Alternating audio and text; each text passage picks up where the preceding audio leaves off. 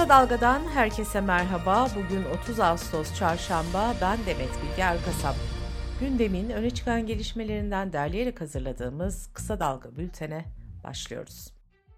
Siyaset gündeminde yine yerel seçim ve ittifaklara dair açıklamalar var. Emek Partisi Milletvekili Sevda Karaca, Emek ve Özgürlük İttifakı'nın genişleyerek farklı toplumsal muhalefet güçlerini kapsayacak şekilde büyümesi gerektiğini söyledi. Gazete Duvar'dan Ceren Bayar'a konuşan Karaca, yerel seçim konusunda ise partinin yetkili kurullarının önümüzdeki günlerde karar vereceğini açıkladı. Gazete Duvar'dan Nergis Demirkaya ise HDP Yeşil Sol Parti'de yerel seçimlere kendi adaylarıyla katılma eğiliminin yüksek olduğunu yazdı. Demirkaya'nın aktardığına göre seçim yaklaşırken ortaya çıkacak gelişmelere göre yeni tutumlara da kapı kapatılmıyor. 14 Mayıs seçimine AKP ile işbirliği yaparak giren ve 5 milletvekili kazanan Yeniden Refah Partisi'nin hükümete yönelik eleştirileri devam ediyor. Genel Başkan Vekili Doğan Aydal AKP'li siyasetçileri eleştirdi ve biz olmasaydık Sayın Cumhurbaşkanı da bugün Cumhurbaşkanı değildi dedi. İyi Parti lideri Meral Akşener'in Afyon konuşmasının yankıları da sürüyor. Millet İttifakı'nın işleyişini ve aldığı kararları eleştiren Akşener, tüm siyasi partilere de seçime ayrı ayrı girelim çağrısı yapmıştı.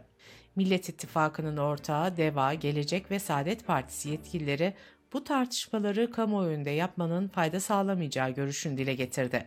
CHP Genel Başkanı Kemal Kılıçdaroğlu da Akşener'in sözlerine ilişkin bir soru üzerine yanıtlarsam Akşener'e nezaketsizlik yapmış olurum demişti. CHP İstanbul İl Başkanlığı binasının çevresinde 14 Mayıs seçimlerinden bir ay önce havaya ateş açan ve bu görüntüleri sosyal medya hesabından canlı paylaşan kişiye toplam 9 ay hapis cezası verildi.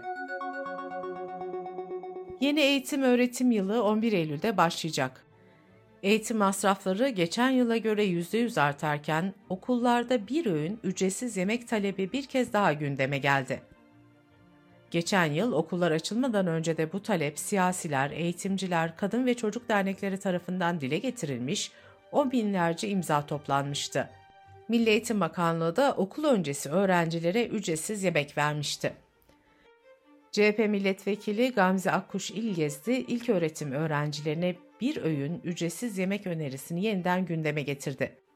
Bu yıl bir öğlen yemeğinin fiyatının 50 liraya çıkacağını, kantinlerdeki tostun da 20 lira olacağını söyleyen İlgezdi, okulda beslenmenin aileler için büyük sorun olduğuna dikkat çekti.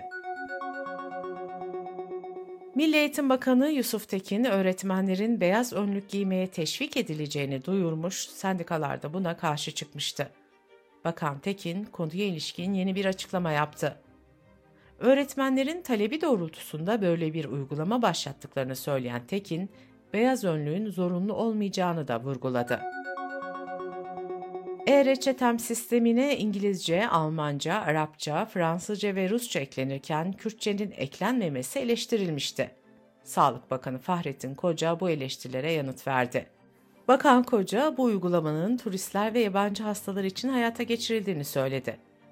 Bakan Koca, bazı hastaların Türkiye'de muayene olup ilaçlarını kendi ülkelerinden temin ettiğini anlattı. İklim krizinin etkisiyle tüm dünyada sıcaklıklar normalin üzerinde seyrediyor. Boğaziçi Üniversitesi'nden Profesör Doktor Levent Kurnaz, El Nino etkisiyle de Eylül ayında sıcaklıkların mevsim normallerinin üzerinde olacağını söyledi. Profesör Doktor Kurnaz, El Niño'nun Pasifik Okyanusu'ndaki suların normalden daha fazla ısınması anlamına geldiğini ve öncelikle okyanuslara kıyısı olan bölgelerde etkili olduğunu anlattı. Kurnaz bu durumun bütün dünyaya yayılmasının ise 3-4 ay sürdüğünü aktardı. Kısa Dalga Bülten'de sırada ekonomi haberleri var. Türk İş, Ağustos ayının açlık ve yoksulluk sınırını açıkladı. Buna göre açlık sınırı 12.198 liraya çıktı. Yoksulluk sınırı ise 39.733 liraya yükseldi. Açlık sınırı 4 kişilik bir ailenin yeterli beslenebilmesi için harcaması gereken tutarı gösteriyor. Bu tutara eğitim, kira, ulaşım gibi giderler eklenince de yoksulluk sınırı ortaya çıkıyor. Bu arada Türk İş'in araştırmasına göre bekar bir çalışanın yaşama maliyeti ise Ağustos ayında 15 bin lirayı aştı. Türkiye'nin büyüme verisi Perşembe günü saat 10'da açıklanacak. Ekonomistler gayri safi yurt içi hasılanın ikinci çeyrekte %3.32 oranında artacağını öngörüyor. Anadolu Ajansı Finans'ın anketine katılan ekonomistlerin yıl sonunda ilişkin büyüme beklentilerinin ortalaması ise %3.67 düzeyinde. Türkiye ekonomisi geçen yılın aynı çeyreğinde %7.8, 2023 yılının birinci çeyreğinde ise %4 büyüme kaydetmişti. Ekonomik Güven Endeksi Ağustos ayında %5.2 puan azalarak 94.1 seviyesine geriledi. Bu oran aylık bazda COVID-19 salgınından bu yana en sert düşüş oldu. Güven endeksinin yüzden büyük olması genel ekonomik duruma ilişkin iyimserliği, yüzden küçük olması ise kötümserliği gösteriyor. Türkiye İstatistik Kurumu Temmuz ayına ilişkin dış ticaret verilerini açıkladı. Buna göre dış ticaret açığı Temmuz ayında 12 milyar 217 milyon dolara yükseldi. 12 aylık dış ticaret açığı ise 120.7 milyar dolar oldu. Merkez Bankası'nın geçen hafta politika faizini 750 bas puan arttırmasının ardından döviz kurlarında geçici düşüş kaydedilmişti. Bankanın eski baş ekonomisti Profesör Doktor Hakan Kara, bankanın geçen hafta 5.2 milyar dolar sattığını duyurdu. Ek motorlu taşıtlar vergisinin birinci taksidinin ödeme süresi uzatıldı. Birinci taksit ödemesi 6 Eylül çarşamba günü sonuna kadar yapılabilecek. Ulaştırma Bakanı Abdülkadir Uraloğlu, üniversitelere ÖTV'siz ve KDV'siz cep telefonunun detaylarını açıkladı. Bakanın verdiği bilgilere göre bu uygulamadan yüksekokul ve açık öğretimde okuyanlar dahil 7 milyon öğrenci yararlanacak. Uygulama aylık 10 GB bedava internetle birlikte başlayacak. Dış politika ve dünyadan gelişmelerle bültenimize devam ediyoruz. Cumhurbaşkanı Erdoğan, Rusya Devlet Başkanı Putin'le görüşmek üzere yakın bir tarihte Rusya'yı ziyaret edecek. AKP sözcüsü Ömer Çelik, görüşmenin Rusya'nın Karadeniz kıyısında bulunan Soçi kentinde gerçekleşeceğini söyledi. Görüşme tarihi konusunda bilgi vermeyen Çelik, Türkiye'nin yaklaşan bir gıda krizini önlemeyi umduğunu belirtti. Moskova, Temmuz ayında tahıl anlaşmasından çekildiğini duyurmuştu. Ukrayna, Rusya'nın tehditlerine rağmen Karadeniz'deki bazı limanlarını ticari gemilere açmıştı. Rusya, Ukrayna'nın kıyı ve Tuna'daki liman altyapısına saldırırken Kiev'de Rus askeri gemilerini bombalamıştı. İnsan Hakları İzleme Örgütü, işgal altındaki Batı Şeria'da çocukların karşı karşıya kaldığı hak ihlalleriyle ilgili rapor açıkladı.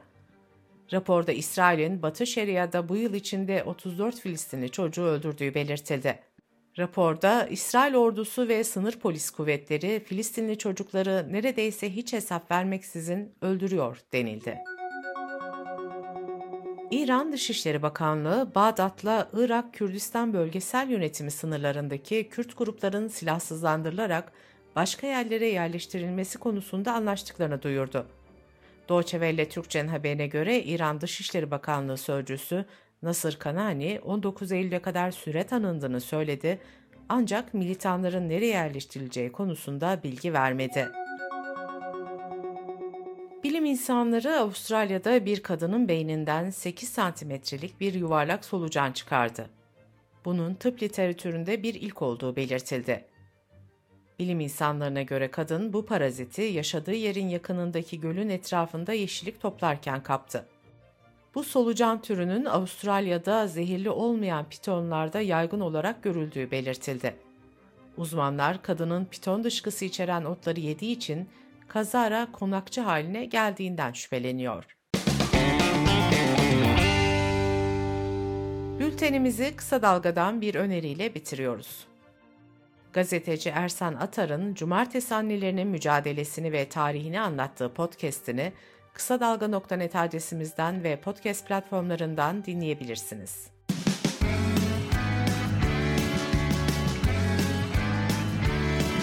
Kulağınız bizde olsun. Kısa Dalga Podcast.